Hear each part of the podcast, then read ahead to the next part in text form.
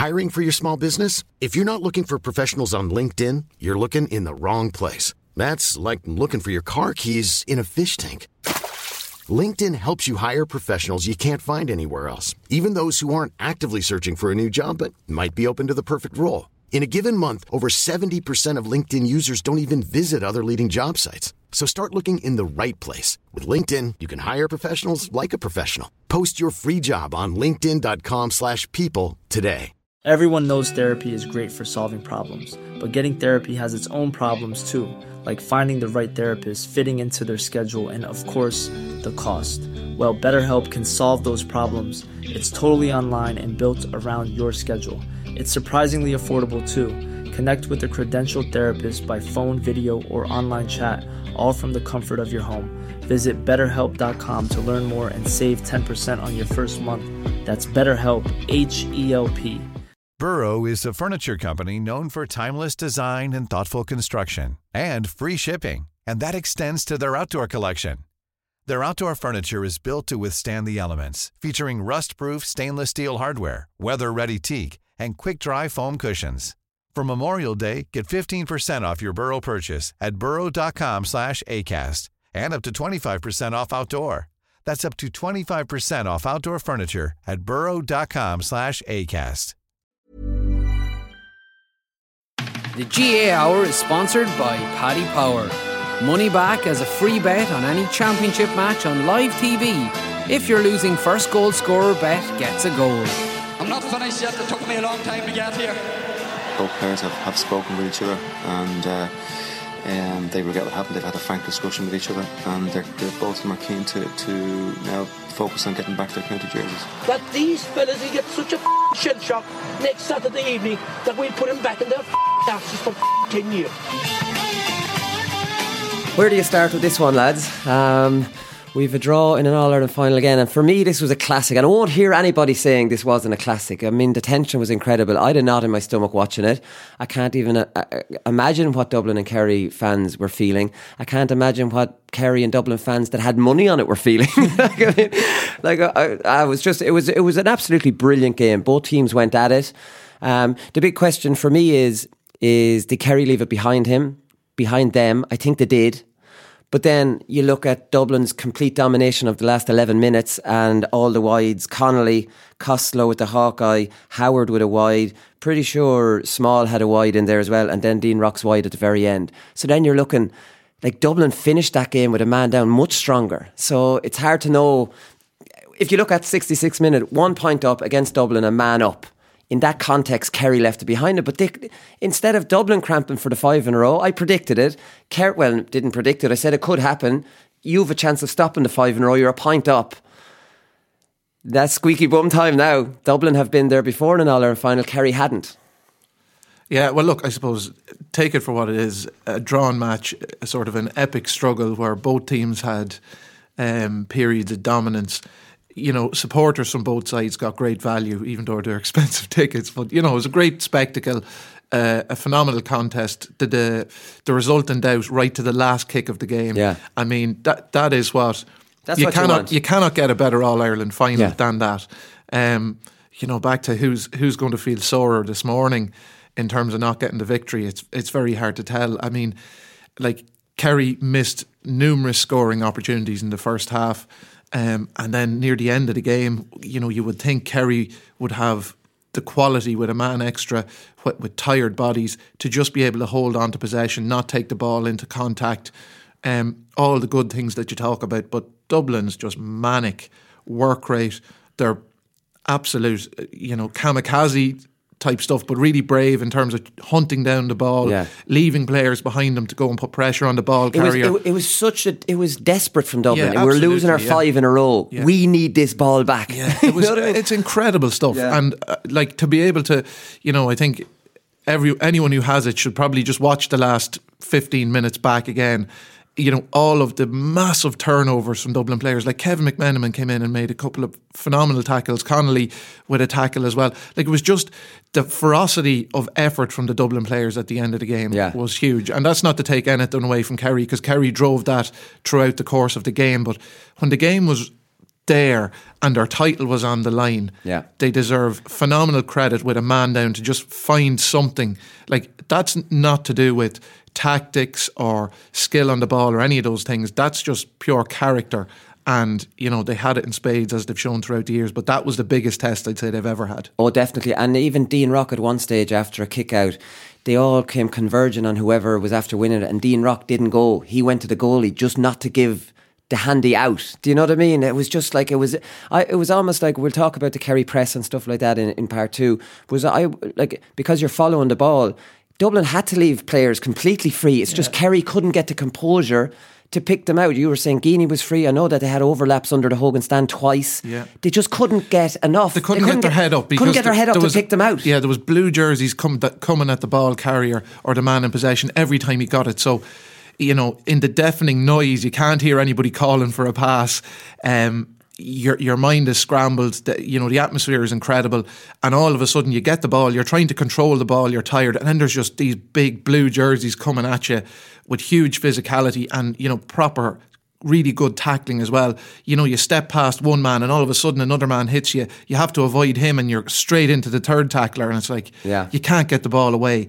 So, you know, look at it. Dublin deserve massive credit for the ability at that stage of a contest with all the energy that had been ext- expended by both teams to be able to just bring that level of ferocity, you know, right at the end of the game is is just an incredible stuff and it, it was just it was amazing to watch that in the last few minutes I, I really. don't, I, don't, I don't think any team would be able to do what they did at the man down. If it was the other way around, Kerry wouldn't have got the ball back off Dublin. You just you No. sense they wouldn't have, you know. And I think that's Pe- Peter Keane said after the game. He says, and he has a good point here, even though he gives so little away. Like I saw his interview it was comical. Like I mean, Jesus. Um, he says at the end of the day, we weren't in an All Ireland final since 2015. We have a young team. What uh, what they're going to get only experience out of the game. This is a lear- this, there's a learning curve. I said all along we're in a crash course of a learning curve, and it's only helping out. No matter how confident as a county Kerry are, and they are incredibly confident, in the back of all those players' minds to be going up, going, we're one to fight. You know, are we as good as these? And now, going up to the replay, they can potentially say, we are as good as these. We have a match for their fellas, you know, and we can cause them an awful lot of problems. Yeah, and what I also think people are starting to say that Kerry might have left it behind when they went to point up. They sort of shit themselves a little bit. They didn't push on, but they will be thinking coming up the road the next day that they were five points down with 56 minutes on the clock Yeah. against Dublin, the most risk averse, best team that we've seen uh, probably ever. So to come back from five points down and they go one point up like that, that will be serious credit in the bank for them in their heads. The, the only problem is a lot of the Dublin players will be really pissed off with their performances. And did you see what Jack McCaffrey did yesterday after a bad game against Mayo? So, don't piss those lads off if they have a bad game. But like the Spillane goal, it, it's always a, a strange one. You watch the Spillane goal, and it was a phenomenally good goal. And when a goal goes into Hill 16, I was actually thinking, is that goal being disallowed? You know, the Hill goal, you know, it's just like, is that surreal what's after happening? Nobody cheers because the camera is on the hill and it's just deathly silence. And then you're wondering, has is the goal been disallowed? Do you know, I think it's weird when opposition score a goal into the Hill yeah, 16. yeah, there is. Yeah, there's a, it's a, it's an eerie kind of a feel. uh, Well, having scored a goal Well, into have, the yeah, hill, actually, speaking of that. it, it's it's strange because you, you scored a goal, and despite the fact there's a massive crowd in front of you where you're after kicking the ball in, all the noise is coming from left or right or behind you. Right, there's yeah. just no noise from directly in front Yeah. of you. So, yeah. Crossed So, arms. It is better. bad. back. Would you believe I scored a goal into Hill myself, but it wasn't In the against Dublin. warm-up? No, the, no, the hill was the hill was empty. So like I mean, there was no like. it was Did you against still- me. It was against me actually. Ah, yeah, no, I must have forgot that. Did you still give it the old big into the hill. Oh no! I turned. There was a, a pocket of Laois supporters in the Hogan. I turned around to them. W- Wooly, I think you got your shortly after that, did you? I did, anyways. But listen, this is all Ireland review. No matter how much I like to talk about scoring goals, uh, did you see Cluxton's reaction, which is very out of character? So he, the Spillane scored the goal. Cluxton wasn't at fault. He was kind of uh, unsighted. It went under. It was a desperate tackle by Howard, and. Cluxton's reaction, I would have thought the ball bounced out into your hand, Cluxton, put it on your tee, get it away. He drove it back into the goals, like a pet, you know, a bit of petulance. And Cluxton was having such a, an amazing game, and they were five up. This only put two in it. I just thought it was a strange reaction from Cluxton. Yeah, well, I.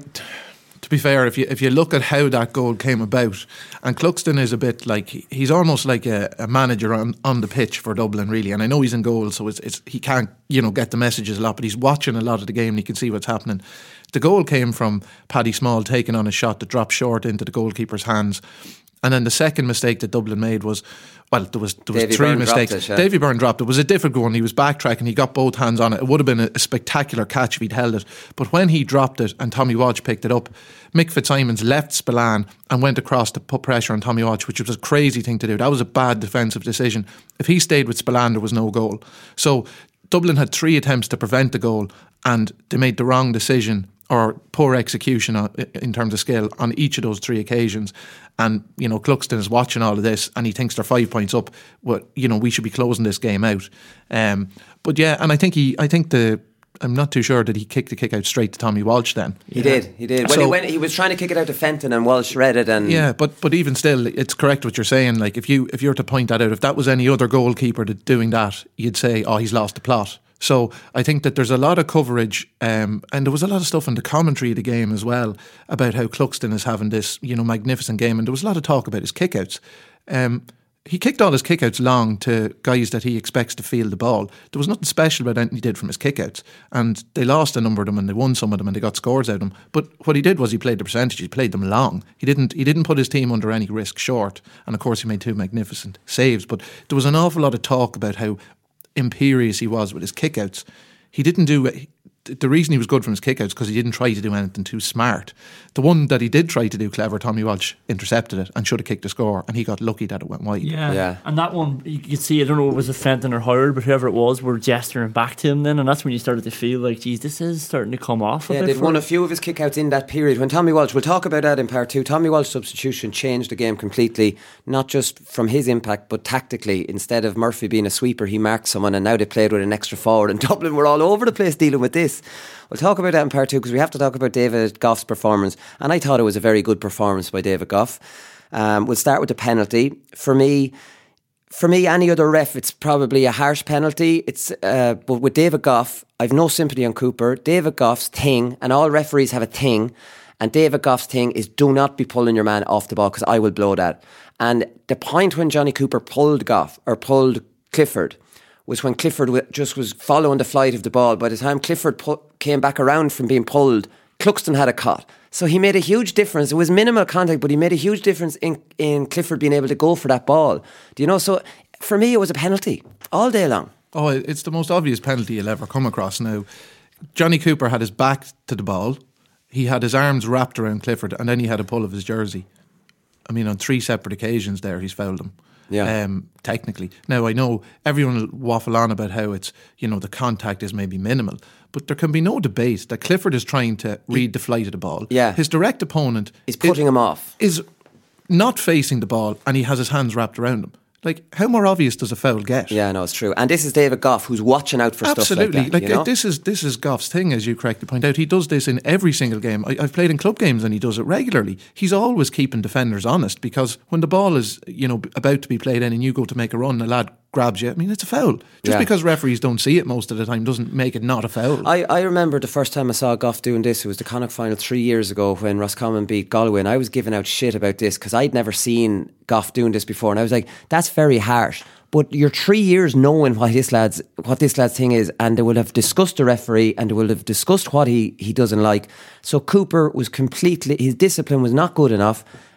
And he got caught by Gough at what Gough is looking at for. So no sympathy whatsoever. Penalty. He's not asking a lot. It's just don't put your hands on the defender and Yeah. pull him. Like it's very clear what he's asking for, Yeah. and like he's, yeah, it's a hard rail. Let a lot of stuff go. Like uh, his games are always very physical, but Yeah. if you're technically fouling someone by grabbing them, then Yeah. it's a foul. But, Yeah. but I mean, even if if Cooper is facing the ball and he has his arm across, and the two guys are sort of wrestling, but they're both facing the ball, You'll get away with there that, Won't yeah. a, there won't be a, f- a Yeah. free given, but he had his back to the play when his hands wrapped around him. I mean, come Yeah, on. that's it. And Dublin got away with Cluxton coming off his line, and Gough had a good view of that. So I thought Gough prob- potentially got that wrong. The reason I'm saying this is because Jim Gavin said after the game, he says, We didn't get a rub of the green in that regard on calls.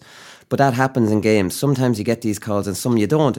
And I don't know how they didn't get a rub of green because, like, I mean, the Cooper red, this is very black and white for me as well. So he got a tick for the penalty.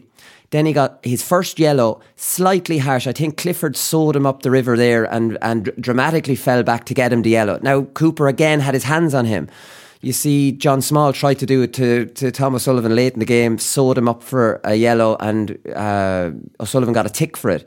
Now, the reason Cooper didn't get a tick for that is probably only a tick offence is because he got ticked for the penalty. So now this is his per- second personal foul. He's getting a yellow. And then is then the, the last one is the most blatant foul I've ever seen. Clifford expertly uses his body to shield uh, Cooper away from the ball. Cooper had committed, and now Clifford has him turned. So Cooper, in desperation, if Cooper just ran into the back of him, he might have got away with it. But he he had missed him because uh, Clifford had sidestepped him, and now he was going to be going flying out the other side of him. So he grabbed onto his arm to stop it and pulled down, pulled Clifford with him. How could anybody? Apart, I went into at half time, and genuinely, I didn't, wasn't going to even mention this because it's just so dumb. Joe Brolly was saying it was a free out, and, and so was Ciarán Whelan. Like there was disbelief up in the amongst the journalists watching this. It was junior B level analysis now. This was not a free out in any shape or form. It was a second yellow, and it was a stonewall uh, red card. You see, just just on that, like, so the first yellow you talked about might have been harsh, but it doesn't have to be a yellow card offence. So as long when you have a tick, a second tick is a, a yellow personal card. foul. And So- Gough went down to him. I think Gough actually held up three fingers. That's your third foul. Yeah. And, uh, you know, So two ticks amounts to a yellow card, no matter if it's a yellow card offence or I get not. you, I get and you. then the third tick doesn't have to be a yellow card. If you get a third tick when you're already on a yellow, then you're off. right. But that was a yellow offence. yeah, though, it was. you know? Yeah, I actually I think it's a black card, maybe, which would have been a red anyway. Like you know, yellow plus black. Yeah, yeah, yeah, yeah, anyway, yeah. But yeah, like How it- could anyone argue that was a free the other way? Like, I mean, it- it- that's just beyond belief now. Like, I mean, if I went on to RT and I gave that analysis at half time and I never got asked back, I would I would say that's fair enough. I got that I got that so wrong. You know, and you're influencing people on that. People that might not understand it or have played the game. That Clifford did brilliantly there. And Cooper got sold up sold up the river. Look, it's the oldest. It's, it's the oldest trick in the book as an inside forward that you have the kamikaze defender trying to win a ball he's never going to win, and that's C- Cooper does this. You know that he's a sort of a reckless enough defender at times. He was going. It's what makes him excellent when it works out. But he was going full out to get the ball. Clifford slightly steps towards his right. Uh, Clifford would have gathered possession in the ball with his left Yeah, hand, and he was away the other and way. And he was he had he had Cooper spun and he was heading for goal. The only reason Clifford didn't wasn't able to gain possession of the ball was because Johnny Cooper grabbed him with both hands, grabbed Cooper's uh, grabbed Clifford's right arm with both hands, Yeah. and dragged him to the ground. I mean, I I I'm astonished at it's astonishing, the, right? at the at the that this is even a talking point. Yeah. That any of these decisions are a talking point. They're not. It's blatantly obvious um, to anybody who has watched football, anybody who has played football, and Johnny Cooper will absolutely know himself that he he gave the referee a call to make, and that's it's as simple as that. Yeah, no, it's that. It's that uh, we'll move on from that because that's just. It's not even something that we'll ever debate because it was just so obvious. I did think that Dublin needed to take Cooper off Clifford. Clifford had a, a very mixed bag. He ter- some terrible wides and a really bad one into the goalie's hands near the end when they needed it, and he was roasting Cooper. And now he's on a tick, right? Leave that go. Now you're on a yellow. You have to take him off then. It's too risky otherwise. And Jim Gavin said after game, I thought he was doing okay. Uh, David Clifford is a fantastic player. He wasn't doing okay. He was being roasted. No, he was he being was being roasted and he was being isolated in there too. And it was a bizarre matchup to begin with because Cooper has kind of made a career on marking from the front and predicting out in front. And then Geaney had put manners on him with that uh, ball for the penalty. Now Cooper's all over the place. Clifford's running in behind him and they were getting ball up the field. Cooper is played a lot of his football wing back. He's a good man marker, but against a Tyrone where he's he's predicting out in front and they're not going to kick it that much. Do you know he's not a good man? The la- Fitzsimons is your man as the last man in there. You know, as the Yeah, well, there was there was no comparison between the, the marking job that Fitzsimons did and Cooper did. Like Fitzsimons had did a brilliant job with. Clifford when he was on him. Cooper was all over the place. Now, look, unfortunately for him, he just had a bad game. Like it's well, it- is he it- capable of having a good game on no, Clifford no, no. It was in that position? it- it's it's one of the first. It's probably the first time I can ever remember having to say it. But the Dublin match up there was completely wrong. Yeah. It was the wrong matchup, and I don't know how the Dublin management ever thought it would be the right that- matchup. that's before the game. Yes. So now he's on a yellow. The Oh, very yeah. obvious thing is to go back to the matchup that was that little bit more obvious. Yeah, well, it's a, look. It's a reflection of the day Dublin had overall. I Yeah. mean, Dublin's players, most of them, a lot of them didn't play that well. They didn't execute as they usually do. They were way below par, and their management um, didn't didn't have a good game either. Man- we'll talk about that a bit more in part Yeah, two as yeah, well. fair enough. Their management had a terrible day at the office. I think they froze. I think they completely froze on a, on a lot of things, and they wouldn't be used to being in that position. They're usually winning games comfortably. Like I mean, and Kerry were rattling them. We'll just go through one or more, one or two more incidents because the Thomas Sullivan. A lot of people trying to say that was a second yellow. He got a tick for it. John Small completely exaggerated the foul. He was going back before Sullivan put a hand on him. It's not a yellow card offence, it's a tick, and it was his second one. so if he did that again, that's his yellow, Well, look, and he's on, gone. on that occasion. Even only like I would say that when you when you see that in real time, it looks like geez, it looked like an awful tackle. Yeah. But when you watch it in in a replay.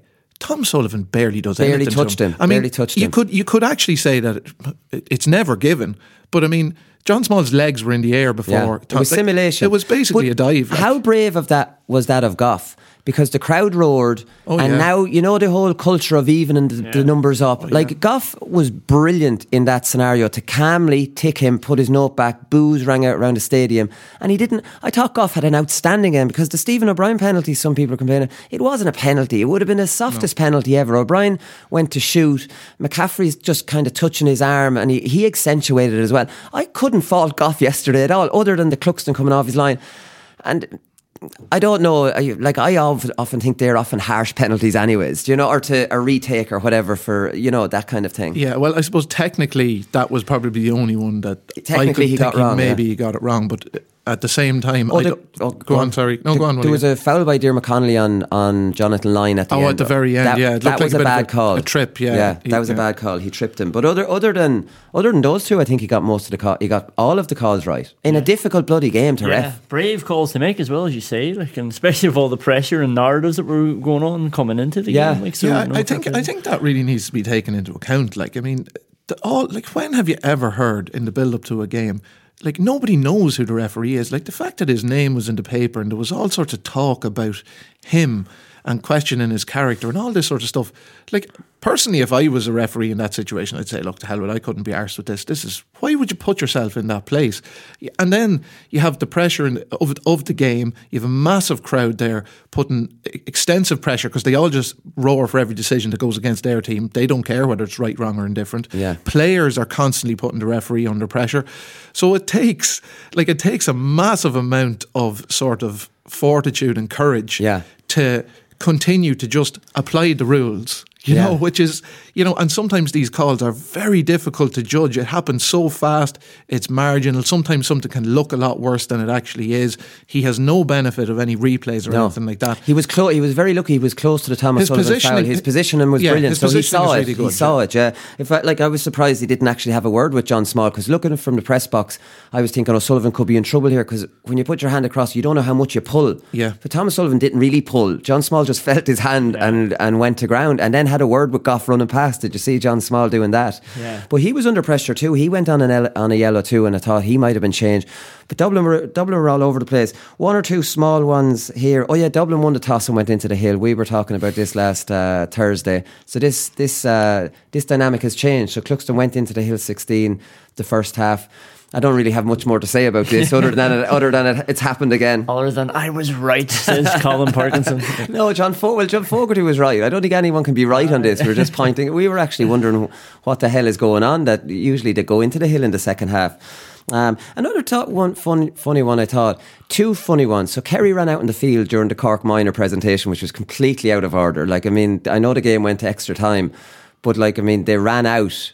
Dublin gave them another four minutes, but Kerry were out warming up as the Galway players were still looking at the presentation. Now, I don't know if this is a Kerry Cork rivalry things like I know they're only young lads, but give them give them the two minutes to to to enjoy that moment. I thought.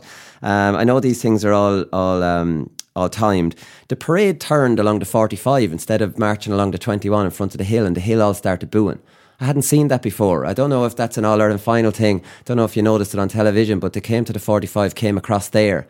to loads of booze. They were letting off a flare the dubs on Hill. Usually they go down to the 21 and you get it right. And I would say both Kerry and Dublin players would have not enjoyed that. Like walking in front of the hill like that.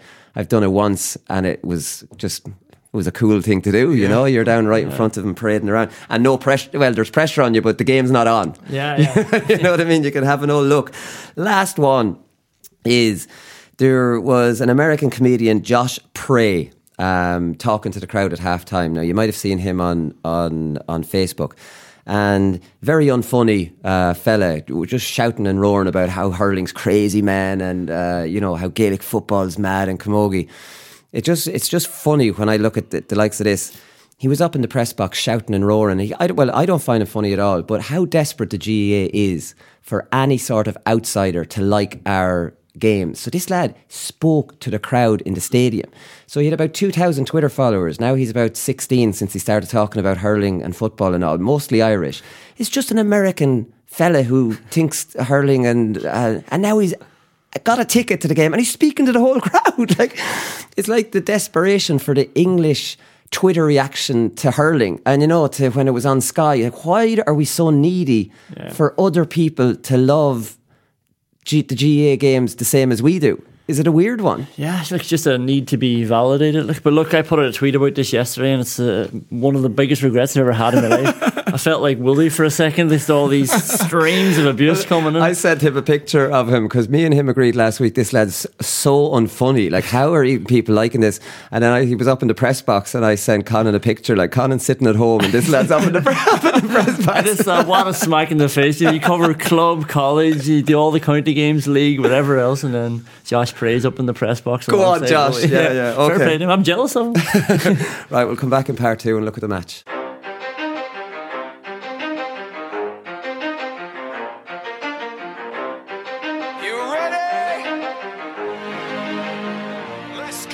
I've had fellas follow me, and not just Cork lads. You know what I mean? And, uh, it happens. It happens, Yeah. and, and it does happen. But I'll tell you one thing: it's a lonely spot, and the best thing you can do is keep moving. And I thought Connolly looked to be trying to do Yeah. that the last Yeah. time. the camera show it doesn't look great. Yeah, there was um, maybe they could say it was theatrical or whatever, but like the reality is that there was contact, and um, I wasn't trying to win a penalty. I was trying to go out and win the ball. You know, actually, it's funny. Your man Conan, what's his name on, on your program? Like, I, I was wondering was he at the same match as me? He was kind of making out very but unlucky to lose. Like, 10% luck, 20% skill, 15% concentrated power of will, 5% pleasure, 50% pain, and 100% reason to remember. So the first 15 minutes, lads, first, first 17 minutes, Kerry were 5 4 up. They were well on top. They were playing brilliantly well. Not only were they 5 4 up, Clifford had missed two or three that he had to put over, two that were just gimmies for the likes of him. They'd missed a Geaney goal chance cleared off the line by, by um, James McCarthy. They had the penalty miss, and that Stephen O'Brien with a half chance off his left to went for right. They could, like, they arguably, eh, conservatively, could have been two seven to four points up. Isn't that, you know what I mean? Crazy. They didn't make hay. Then Dublin got the goal against the run of play, and then probably for the second half of the first half, it, you know, Dublin were the better team. Yeah, look at it. it they'd be disappointed. Kerry would be disappointed with their with their execution. And in fairness, you haven't even included David Moran kicked wide. It was from distance, but the two that Clifford missed, two point scoring opportunities, definitely should have got them. Look, obviously, a missed penalty is always going to go down as a big miss, and Stephen O'Brien got the point. So yeah, like they can The Geaney goal chance off the clear- off the line yeah. as well. Like even look, there's there's guarantee. Uh, uh, most days, one, two out of most days there's an additional one two on the scoreboard, Yeah. and on a on a really good day you take all of those chances. Yeah. So when you play against Dublin, unfortunately, you keep them in the game if you don't really take those chances. And in fairness to Kerry, they were superb on the restarts from Cluxton. They really kept Dublin pinned in and created these these chances for themselves. So they'll be desperately disappointed um, with the missed opportunities, but they'll also take a huge amount of positives going into the next day from how well they did. They did. Now they did well for that first seventy minutes. Then Cluxton uh, started finding his men. Now that press is so aggressive, lads. That I took a picture of it yesterday. It's two on four down the way. We know that. That's Mannion and Con being left on their own, right? So that creates panic, right? Because you know how important this press is. And after any Sean O'Shea free or 45, Clifford was desperately calling everybody down. Like, you know, there's nothing unusual in that.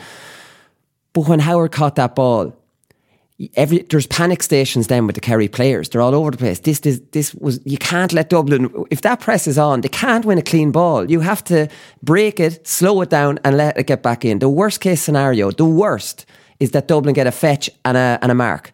Now you're in big trouble. Now I thought Dublin were slow on a couple of occasions of getting it down, but from the 70 minute on, they got they hit that press for one two, and then Kerry abandoned it in the second half. But they had to abandon it. Yeah, I think so because like there, there, Dean Rock got a ball from deep as well. Cluxton started He targeting caught a that great one. That top, under yeah. the Hogan, yeah. That was Yeah. a superb catch. It was, yeah. And like Howard, yeah, you mentioned he got two like that one. It was one pass to Paul Mannion, and they ended up getting a score out of it. The McCaffrey goal, yeah, was like um, three passes, and it was in just Yeah. from that ball over the top, and then Kerry completely exposed. And that, that's the thing. And you talk about the McCaffrey goal now, right? So some people said back to me yesterday, oh, that didn't make any difference to the goal because McCaffrey ran from deep and he could have done that anyway. It did because Morley and these lads are trying to desperately get back on their men. They're not in. They're not set up properly. By the time they're back, have their hand on their man. Now McCaffrey's bearing in on the twenty-one, and I thought Morley's defending for that was poor. He stayed with Mannion. He let McCaffrey come right in and score when the right thing was to do. At least come out and make Jack double guess himself. Yeah, yeah. Well, I, I definitely think that it, was Tom O'Sullivan was the one that I, that I spotted in that one. In fairness, because Morley did have a man, but who was close to goal in terms of Morley was with Mannion. Mannion was at risk of getting a pass, say for example. And look, Morley made the wrong decision. He could, should have come across earlier and made McCaffrey make a pass. But Tom Sullivan could see, you know, he he was on Con O'Callaghan. Con O'Callaghan just sort of jogged out the field and did a little bit of a loop no no interest in getting on the ball while Jack McCaffrey was searing through the middle. Tom Sullivan should have left Con O'Callaghan, and if he had left Con O'Callaghan, there was no goal. There was absolutely no goal unless McCaffrey was able to beat him. You know, and he, he- all he had to do, there was a number of, of Kerry defenders chasing back. Like, like obviously, no one can catch McCaffrey. But there's an is there an element in this of he runs back to find his man, and Oh, then when he finds him, he's like not inclined to Yes, leave him again. to- you know, totally agree. He just didn't see. He didn't look. We talk. We've spoken about it an awful lot. He just didn't see the danger early enough. And in fairness to Tom Sullivan, he's he's such a really tight, sticky man marker that that's kind of what he does. He just stays with his own man. But on that occasion, the right decision was to leave Con O'Callaghan and get across and cover the centre because McCaffrey was steaming through the middle. Now, like I'd say, Kerry, when they look back at the video, will be able to point out a number of players that contributed to it. Like when Jack McCaffrey started his run, he ran past, actually for the length of the field, he ran past six Kerry defenders. Right. And he ran past three of them that were competing for the ball. You know, Gavin White being one of them. I can't remember who the other two were. They just didn't react immediately and get into a sprint. Like if they got into a sprint, imme- you know the sort of thing when you lose possession and everybody, everybody for a split second switches off. Yeah. And all of a sudden, then the forward has the run on you and you're gone. And that was just what happened. And it, look, Kerry could have easily pre- prevented that goal by reacting quicker and by their players making better dis- defensive decisions. Yeah. They could have prevented the goal. It's, an, it's a weird one with that Howard catch because he caught it over Gavin White and Adrian Spillane had been detailed to mark uh, Howard. So I don't know where Spillane had disappeared to at that stage, but he should have been there because he could have competed with him. Gavin White was completely out of his comfort zone jumping with, with Howard. But I thought that uh, Kerry starting Jack Barry, I thought that would have been at the expense of Adrian Spillane. But no, Spillane went to follow Howard, which was another good matchup. And now Barry and Moran were well on top in midfield and they shared the Fenton duties, which was a weird one. It was like it's hard to understand who's picking who up, but Barry was trying to pick up Fenton. But I've I've a feeling Fenton was uh, marking Mo- was Moran marking for the Moran, for, yeah. he was marking Moran for the kickouts. You know, so there was a bit of confusion here, but it was not the man marking job from Jack Barry on Fenton I I was expecting. No, certainly not. Like Jack Barry got involved in the play an awful lot and got on a good bit of ball. He won actually- one of those good kickouts early on. I Yeah, phenomenal Yeah. catch. Yeah. falling backwards. Yeah, it was brilliant. He actually had a very good game for a fellow who hasn't played a huge amount of football in the championship. Um, but yeah, look, the, sometimes the games just go a bit frantic. Like when you think that Kerry are playing with a zonal press on the Dublin kickout. Well, sure, because it's zonal, they can't pick. You know, they're You're not going man someone to man. else up then, So yeah. then, when the, when the play breaks, if Dublin get possession, they're probably just picking up the nearest man to them and taking a bit of responsibility from that. Yeah, no, it definitely was. But Howard was is the go-to man for the kickouts when when all else is Without failing. doubt, yeah. Cluxton's looking for Howard. That's how important he's become, and he won a couple of really good ones in the second half as well. Um, but that's it. It's hard to know with that press now, lads, because it is so aggressive. That when Cluxton realised that, well, I suppose he was trying to go long No, on but to be all fair, of them. To be fair, Wooly, like that's what I was saying. I don't know in, if in I'd part one, he wasn't. He wasn't specific. He tried to do it a few times. It's just that, like, if you kicked them long, he wasn't going to go short because he realised Kerry had a massive numerical. You know, they had a numerical advantage there. They were going to pin Dublin in and put them under severe pressure. He would have been selling a man down the river now if he popped a short ball Yeah. to him standing still. So he was kicking to the the third line of the Kerry Yeah, zone the wall, press. as Conan called it in So they had four across their full forward line, four in the half forward line, and four across the middle of the field. So Cluxton was hitting that third zone of four. And what they had then was Rock and Howard would start further back and try to run into that. You know, Kerry four, the fourth zone or the third zone out for Kerry were standing there in a zone in a position. The Dublin players stood behind that and tried to make a run so that if Cluxton could hang it up or get distance on it, that they would be attacking the ball from behind and be able to do what Howard did, which was climb on on Gavin White's back to get up and catch the ball. And Rock did it before that. Like if you look at the, the Jack Barry catch, Jack Barry is running backwards almost to try and get up and catch that ball. So it was right on the limit. So Cluxton he was going for Howard because Howard's his go-to man. He's not going to kick it to David Moran, and he's trying to keep it away from him. He's going to that zone. He kicked a few of them out there. Kerry won some. Dublin won some. I mean, that's you know. That, I- you know, to be crediting Cluxton to say, "Oh, he Yeah, cracked yeah. the press," he didn't. He kicked the ball to the same place he kicked some that they lost, but they just happened to like. If you look at the catches, Rock made an incredible catch, Howard made an incredible catch, and before that, Jack Barry made an incredible catch. Other than that, ball was broken Yeah. and on That's the ground. what's always happened in midfield. Now, you know, you'll win Exactly, some and you'll lose you win some. and you lose some, and it's that'll be the it's a, it's a better thing than kicking it to your corner back, who's going to be pinned in by three or four Yeah. Kerry forwards. Kerry went short a lot in the first half, didn't they, with their kickouts? And I think they went a bit longer in the second half. Would that be fair enough? Yeah, they, they did until I think Dublin started tiring a little bit. So in the last, I was looking at the last twenty five minutes, and uh, Kerry won six of their seven kickouts, and Dublin only won four. So Cluxton gave away three balls, which is when Kerry got back into around the the game. Tommy Walsh impact, yeah. And David Moran had a big catch around there as well, but. It started to open up a bit more. I don't know, was it just the legs with the lack of numbers, or Well, Macaulay being Kerry, or sorry, Dublin don't press as aggressively as Kerry do. I mean, Dub- Dublin. Dublin nearly always have a. There's always a spare defender in the opposition's full mm. backline when Dublin are pressing. They kind of go zonal between men because they- they, they- want to have men further back out the field. They didn't do that aggressive press No. they did against Mayo. They No, absolutely not. Dublin didn't do that in the whole game, which was bizarre. Well, I suppose Kerry they were down. doing it. They were down a, ma- a man for a large period, so you can kind of understand it a little bit. But having said that, they don't like Dublin don't go as aggressive as Kerry on the press. You know they don't because they don't no. want to leave themselves fully exposed they- further they, back. They did against Mayo. They did the Kerry press against Mayo, but Mayo don't have enough danger. I don't think Dublin, being a little bit conservative, were like it's a little bit risky against Kerry. If Moran catches it, he'll he'll move. You know what I mean? He'll move it down. Dublin changed that press. Dublin did that against Mayo and destroyed them with it, and I didn't see it once. So this is interesting because against Mayo, it was only James Carr and Cillian O'Connor left in the 45, and Yeah. Dublin had two players marking them. And Dublin knew Kerry would leave four up there, so they'd have to abandon two. Yeah. And Dublin are happy to move them all up, but I don't know if they're happy of just leaving a yeah, man they're, free. they're not happy to leave free men Yeah, behind yeah. them. Now they might change that the next day, having seen how effective it was for Kerry, and Yeah. how, having seen how effective it was for them at the end was of the it game. effective for Kerry when Dublin hit it for one two? It was effective know for? Kerry because Kerry dominated the game. They dominated the first you can't, you 17 can't, you minutes. can't. In my view, you can't abandon a system that works because there are individual components within it that made mistakes. I mean, that's why def- that's why coaches play with a blanket defense because they don't trust defenders. They say, "Oh, I'm going to take any element of risk out of this. I'm going to play 15 men behind the ball."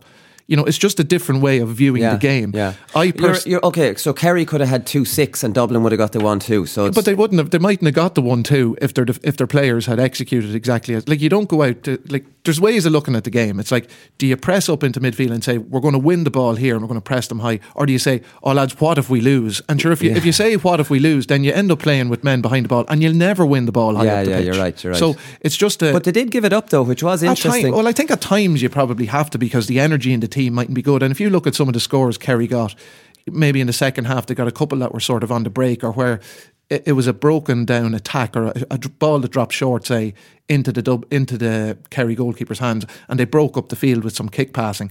It's a it's a big effort then for all your players to get back up the field and set, particularly the longer the game goes on. So I think at times they would be there would be in a position to press that and do it well, and there'd be other times where they, they're after building their attack from their own defence. They Ah, just yeah. physically can't. Yeah, do you it. can't do it. Yeah. You can't. But the, I, you can trust me because I was there. The aggressive press where they were just leaving two Dublin forwards didn't happen in the second half. Not that I, not that I could see. Anyways, the big turning point in this game because okay, I was saying Adrian Spillane picked up Howard.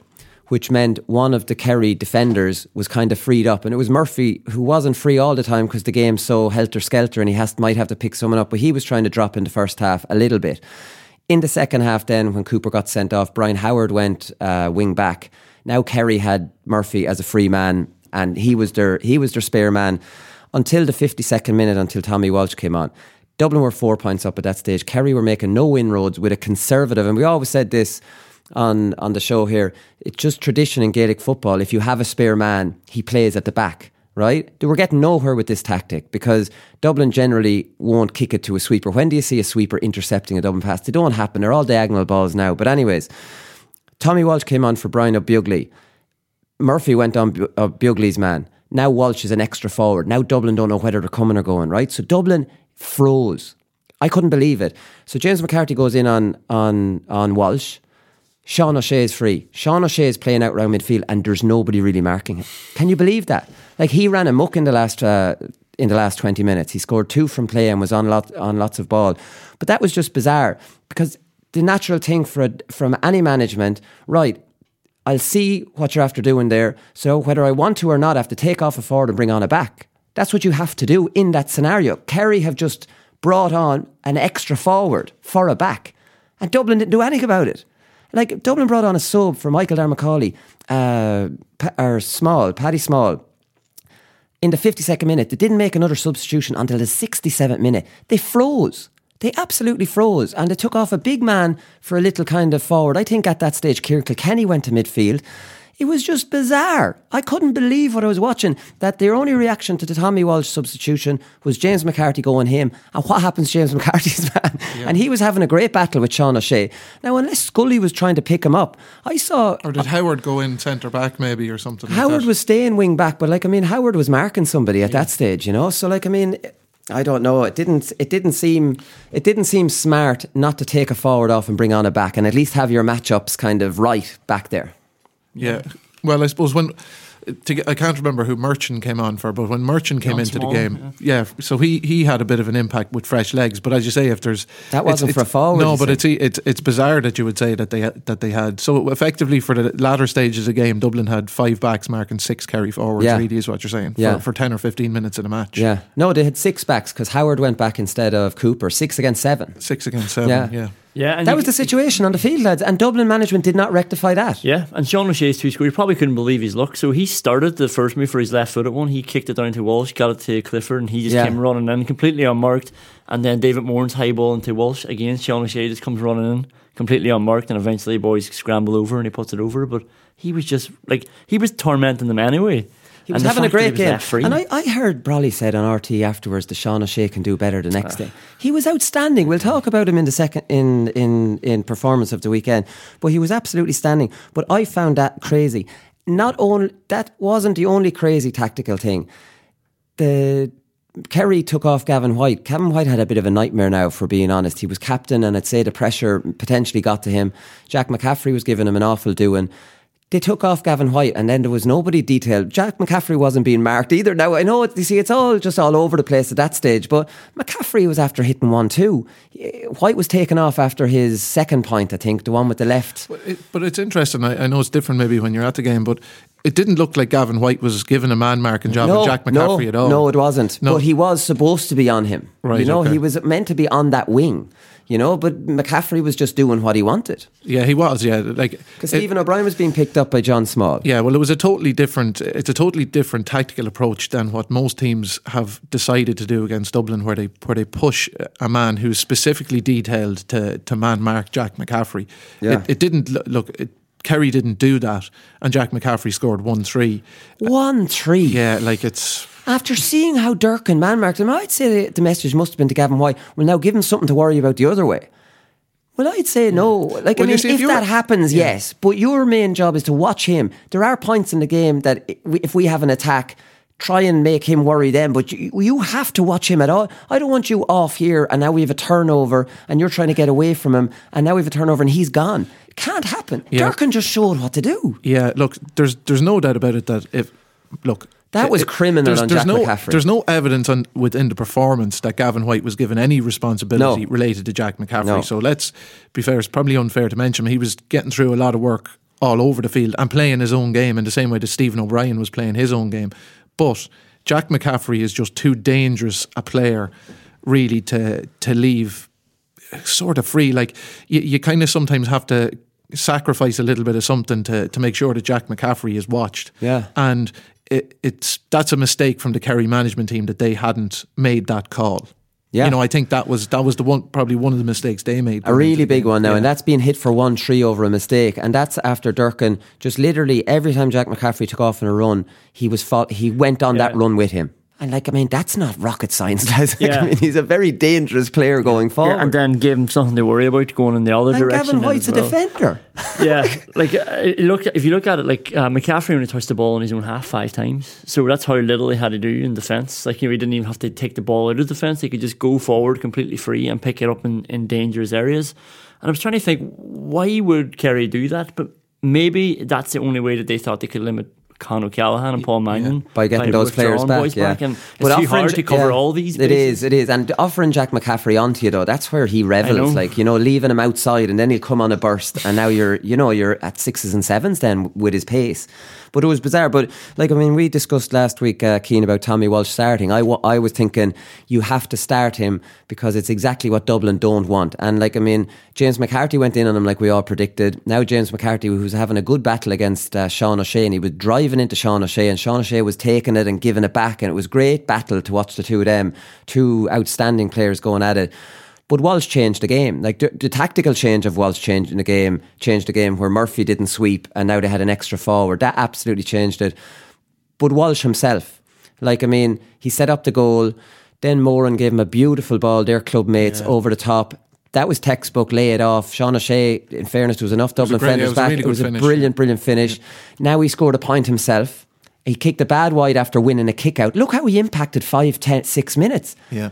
Dublin were all over the place when that happened. Now, I do think it was because he was an, almost an extra forward, as well as him being a really dangerous player. Yeah, he yeah he caused confusion. But look, Tommy Walsh is a you know it's great to see him back, sort of looking like the player that he was before he went away to Australia in terms of just his ability to influence a big game like this. Um, but look, either way, James McCarthy back in full back on Tommy Walsh is not a good matchup for Dublin in any event. I mean, he's been lamped back in there just because he's a big lad. Yeah. But he's not. He's not a full back, and he's not a cornerback. So to put him in there on Tommy Walsh is a ba- is again it's a bad move.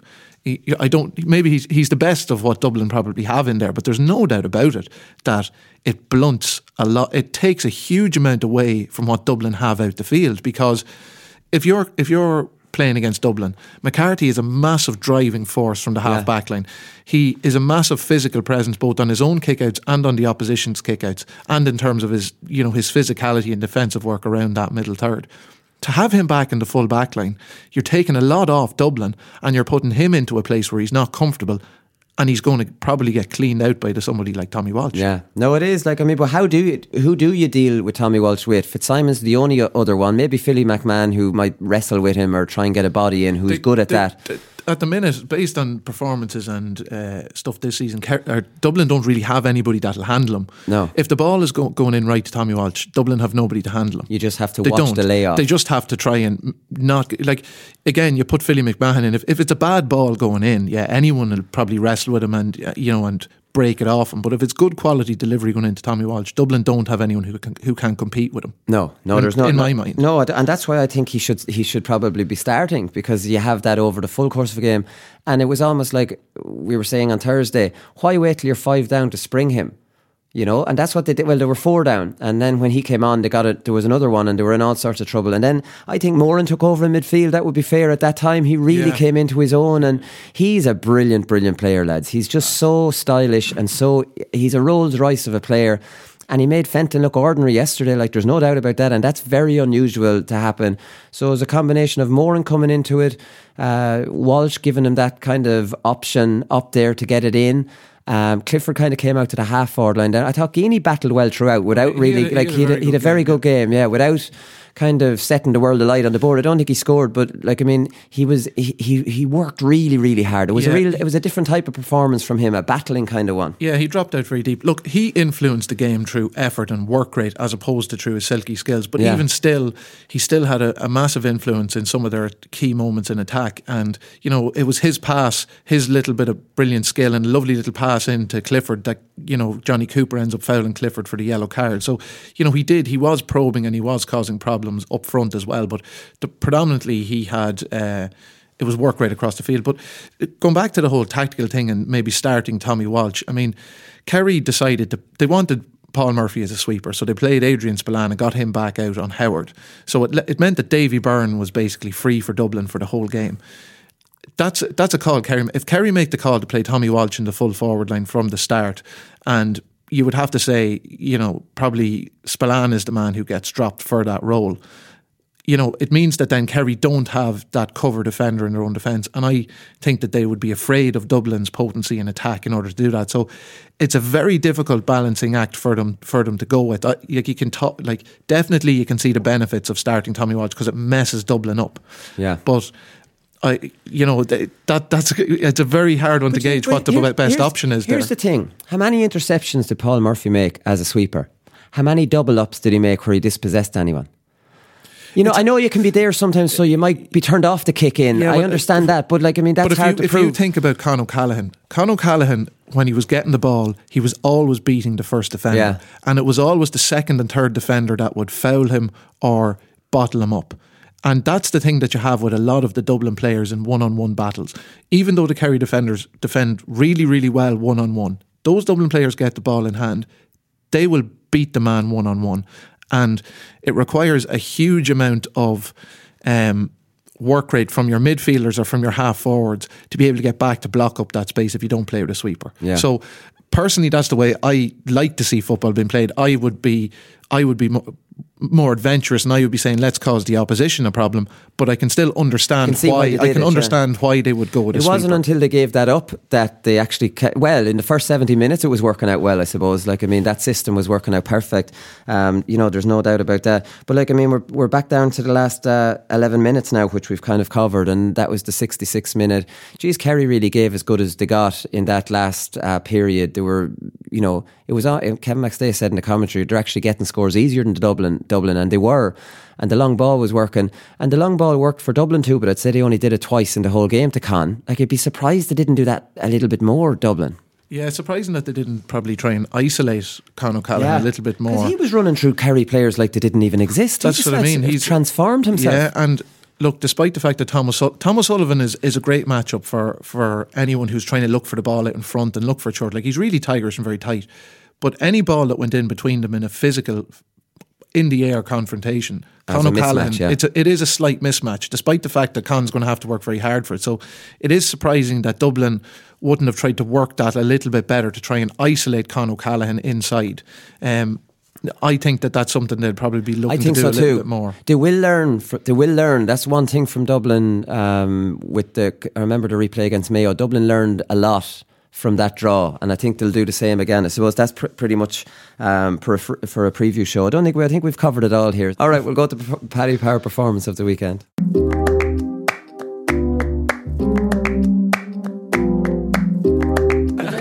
Advice he gave me back then was he, we were in the Glenroyal on a night out and he, I'd never met him before and he put his arm around me and he said you won't go too far wrong if you win the ball and give it to me. I said alright well okay.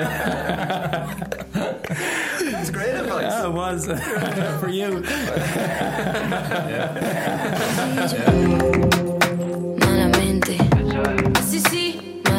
Right, so Paddy Power performance the weekend. We've probably covered Jack McCaffrey enough. His one tree, um, one tree from play. He got one with the left. He got a goal with the right. He got a fist past the point, and he got a point with the right.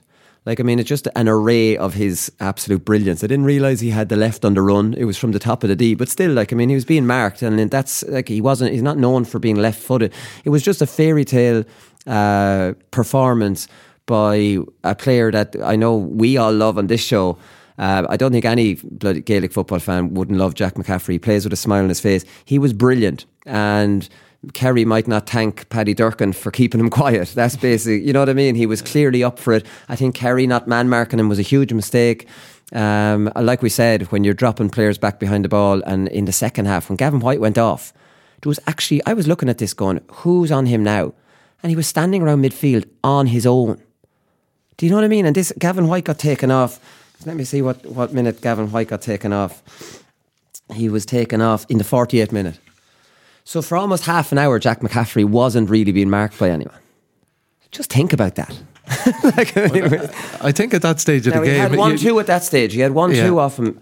I think to be fair, I think uh, if you're if you were detailed to mark Jack McCaffrey and you were after running around for an hour, you'd be looking for strength in numbers as well. You'd be trying to drop twenty yards off him and say, Jack, you can have it in your own half back. But we line." know that doesn't work. That's Yeah, where he's destroyed the likes of Tyrone and these lads. He's getting ahead of steam up.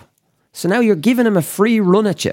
And a lad with that blistering pace, don't let that track that run from source. And like we always analyse here, he won't get that pass if someone's on him. You know what I mean? They won't give it to him out there. They'll just he, oh he's being tracked and leave it off. So it was just bizarre. One three. The top top scorer for Dublin. Well, Dean Rock obviously from the freeze. Four Dublin players scored in the entire game out of nineteen which is a bizarre one, and only one sub on after 66 minutes.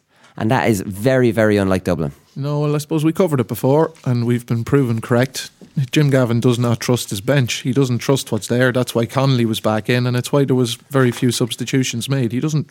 They haven't made any impact in any of the games, and it, the evidence of that, you know, the evidence of the lack of substitutions tells you that he doesn't trust them.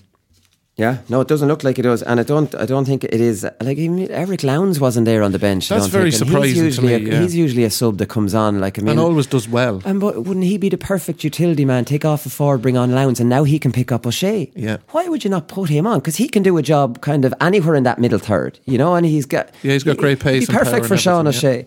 You know, so that that, that was a re- that was a really weird one. Dean Rock, I think, deserves a mention for performance of the weekend. The fetch, the clutch point to equalise it.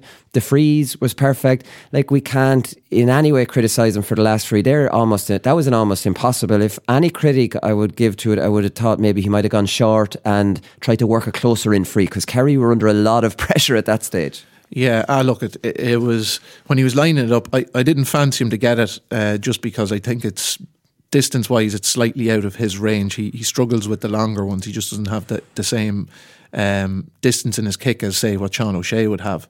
Um, but you know, and you take everything into account. The way he had to step off the pitch. Ah, There's a slight drop there. Um, very difficult. I never thought he'd get that. No, and as well as that, like he's 78 minutes in after running around for a long time. I mean, your legs are not exactly fresh. Even after a warm up and you're feeling fresh, that's still a big kick. So at that stage of the game, I think. Uh, Jason Sherlock was definitely on having a word with him before he kicked it. He did take a long time over the free. I Kick it think that, I think the Dubs looked at it and just says, "Look, this is the chance. It's why we held on to possession for so long. We drew the free. Um, we've we've managed this well. This is our chance. You know, have a go at it and see if you can get it." And in fairness, they would have had great faith in Rock. To be honest, very difficult free. Uh, you know, very very tough one to get. Particularly uh, taking everything into account, he couldn't be blamed at all for that. Very, you know. So you got ten and points. he had a great game. Ten points, three from play. Have got that fetch obviously in midfield. He got six frees, one forty five. Sean O'Shea got ten points as well. Four frees, three forty fives, and three from play. Sean O'Shea is a very impressive free taker, isn't he? Like I mean, his distance doesn't seem to bother him at all. Forty fives are nearly gimmies. They're flying way over the bar. Yeah, like his striking in the first, like all the frees he was getting in the first half from distance, like there was none of them were are straightforward frees. They are to him, but to, to the ordinary free taker, they're not. They're difficult kicks, um, and they were and they were at the time of the game where you kind of keeping Kerry in it and keeping Kerry ahead. Like it was like three forty fives in a match is fair kicking Yeah. for anybody. Like Yeah. I mean, Yeah. I don't know what the what the strike rate is in forty fives, but I mean three in a game. They're probably at intercounty level. They're probably a lot lot more than 50-50, But you know maybe they're eighty percent strike rate or something. But I mean that's phenomenal accuracy to, to do that. It, w- it was important too because one of them was after the penalty miss, so at least that was only a two point miss. Then he got that, Yeah. and then there was another One was after the crossbar. The one that was it. and tipped under Geaney, the Geaney crossbar. got blocked down and he got a 45 from that too. So the two Yeah. goal misses at least turned into a point. That's massive. Yeah, and you're not like you're coming away with something at least. Like Yeah. that that would be like we'd all just be talking about these missed chances now for Kerry, but he kept the scoreboard going for them. And I think one of them actually put them back in the lead anyway, even though they'd missed a goal chance. Yeah, yeah, no, definitely. So Sean O'Shea, I think he had uh, 23 possessions, which isn't that much, but Jesus was a great battle. Honestly, that was probably one of the most underrated battles of the whole day was Sean O'Shea versus James McCarthy because McCarthy.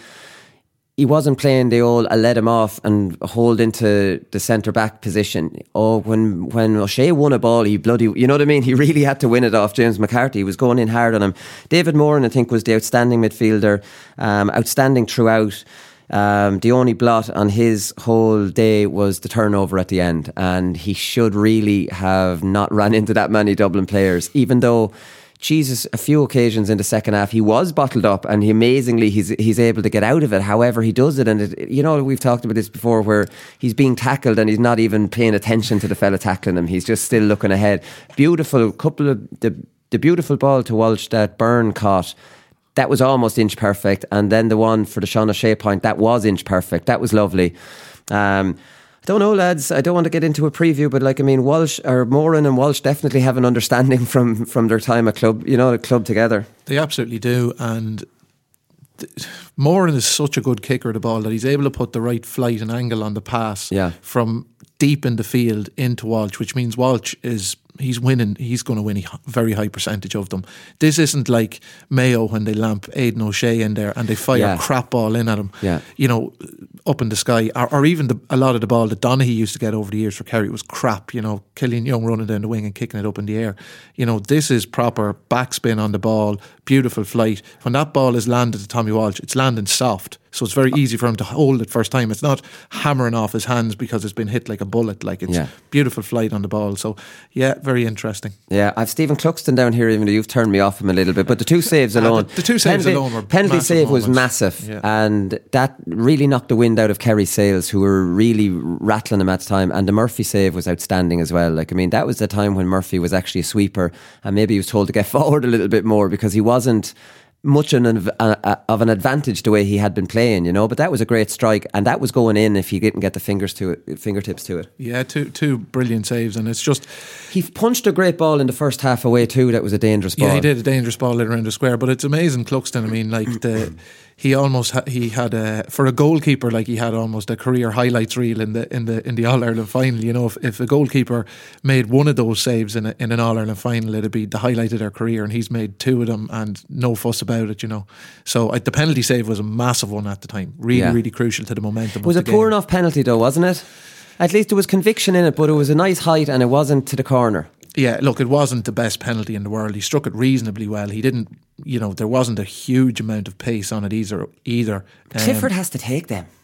Clifford sticks that into the bottom left or the bottom right. Well, I, I'm actually surprised. I'm surprised with the with the strike that Sean O'Shea has on the ball. It's quite surprising to me that he yeah, wouldn't I'm come fairly sure Geaney's missed him in the past too. I don't remember him being a Look, Geeney is the he's the senior man there. He's taken on the responsibility. We've seen them all score penalties before. Look, it just wasn't his best penalty in the world. And in fairness to Cluxton, he guessed the right direction when he went the right way. He got a strong hand up to it. He did, and he. It's actually funny when he guessed the right way. It wasn't in front of him. He had to put his hand back up to get it. So it actually was a brilliant save in that it wasn't in the corner that it's right in front of your eyes. He put a hand back up Yeah. and got a strong hand to it. So it was. That, would we put it down to an outstanding save rather than a bad penalty? Very good save. Okay, Tommy Walsh is the other one, lads. Turned the game completely, assisted 1 1. We've talked about that. Tadhg Morley deserves a, a mention here, lads. Got the job of Mark and Mannion, who has been. I know everyone's talking about Con, but Con across the season hasn't been as impressive as, as Mannion. Mannion has been their main man. I didn't see that matchup coming. I thought Morley would take on Con. Uh, Thomas Sullivan and Kilkenny, and I thought Foley would have ma- marked Mannion, and I'll stand corrected on that because Foley could get roasted by Mannion. Morley just you just know what you're getting f- from him. He's just an honest, strong player, and he's you're getting nothing easy off him. And he got, I think he got into Mannion's head so much that Mannion just started taking pot shots, and now they were going over against Mayo, but he two bad wides in the second half. He did well to stay on the field the whole game. Actually, the way Jim Gavin uh, would be ruthless enough. Yeah, look, he snatched at a couple of his chances, but that's a reflection of Morley's performance as well. In that, even when Mannion maybe got away from him, Morley was chasing him down hard. He wasn't. He was constantly getting back to to put him under pressure, and Mannion would have been feeling that pressure all along. Um, and Mannion just didn't have. He was kind of back back to the erratic Paul Mannion that we would have seen over a number of years Yeah. previous, where he's mishandling ball, he's skying shots he should be that he would be clipping over um, on this season's form. So he'll be disappointed with his own execution. Now, none of the shots that he tried, you know, the two that he skied up in the air, they weren't percentage shots per se. Um, but he'd been getting them this season, so uh, Morley deserves credit for putting him under huge pressure. Yeah, yeah. Mannion was whipped off at the end, wasn't he? I think for Did Costello, he get taken was off it? at the Yeah, end? 67 minutes or something, yeah. which it was a sign of, of the game, or Tadhg Morley was having at least. Oh yeah, sixty-seven. We did well to get to sixty-seven. Yeah. That's the uh, Yeah, it's surprising Costello wasn't brought on a bit earlier, to be honest, because particularly with the game the way it was, like Costello's a kind of he buzzes around a good bit, like, and he is he is very lively when he comes into very a game bad like miss. that. Very very bad miss from him. That was a percent. That was an easy chance for a For him, like him. for him, he should. Yeah, he'd be disappointed he didn't get Very that. disappointed. Um, and some people giving out that Connolly came on for Howard because Howard was playing so well. I'm fairly sure Howard was ta- tampa, he was t- tapping at his leg. I thought it was his hamstring. Maybe that was cramping, or maybe Well, he, he, he, had- strained it. he was down on the ground. It, it wasn't, no, it wasn't anything to do with his performance. But Connolly had been warming up for a long time, lads, and he'd been tugged out for a long time. And it wasn't until Howard actually showed signs that I'm I'm injured before he came on. I do honestly think Dublin management froze, lads. If Connolly's top is off, what are you waiting for? Get him on. Now he had a shot to nothing as well. I wouldn't blame Connolly for going for that. He's well able to get those type of scores, and he was in the pocket. Um, but that tailed off wide. Howard tailed off wide you know they were missing they were dominating the game but maybe that maybe that was nerves as well even though that they were they were putting their bodies on the line to get the ball but they were missing kind yeah, of chances Just, yeah, look, there are chances that those guys are capable of getting, but you know, Connolly and Howard, if you stand them there and give them ten shots, they're not going to get ten out of ten. The, the, Howard would be doing well, I'd say, to get six out of ten from where he shot from. And they were Connolly, unlike Dublin they weren't they weren't they were pot shots rather yeah, but than they, probably that's a reflection of Kerry. You know, with the extra with the extra player that they had, Dublin's legs being tired. They didn't really want. You know, they they had an opportunity. It was a sort of a a 60, 50, 60, 70% shot. Uh, they ordinarily would work it on, but they didn't have that extra support runner. It's late in the game. You know, they've worked so hard to get possession. You know, they have to have a go. They have to have conviction and go for these things rather than passing responsibility and passing the buck. Like I'd say when that ball went back to Connolly, I'd say most people would have been thinking, oh, yeah, he's going to nail this because that's what you expect from from Connolly, you know, and Yeah. he probably didn't miss it by much. yeah no I don't think he did miss it by much right who wins uh, performance the weekend very obvious one Jack McCaffrey I don't One know, Willie. Like, I mean, we're going against everything we believe in. If we give a man of the match to a fellow who fists a point, you know.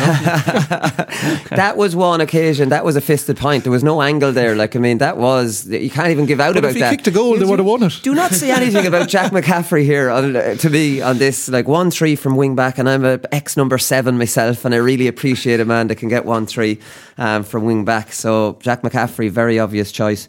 Probably Sean O'Shea, the next one in line uh, to get in there. I thought he was brilliant throughout, but he wasn't as good as McCaffrey. So Jack wins that, and we're around for another two weeks. well, I'm going. I, well, look, listen. It doesn't matter. It doesn't matter. We'll be doing a show Thursday. Um, sure, we'll do a preview show the following week as well. So we're we're hanging around. It's been a long season, but it's Kerry and Dublin in a replay, so we won't complain. We'll talk to you uh, Thursday. Good luck. The GAA Hour is sponsored by Paddy Power. Money back as a free bet on any championship match on live TV. If you're losing first goal scorer bet gets a goal. I'm not finished yet. It took me a long time to get here. both players have, have spoken with each other and uh, um, they regret what happened. They've had a frank discussion with each other and they're, they're both of them are keen to, to now focus on getting back their county jerseys. That these fellas will get such a shell shock next Saturday evening that we'll put them back in their asses for 10 years.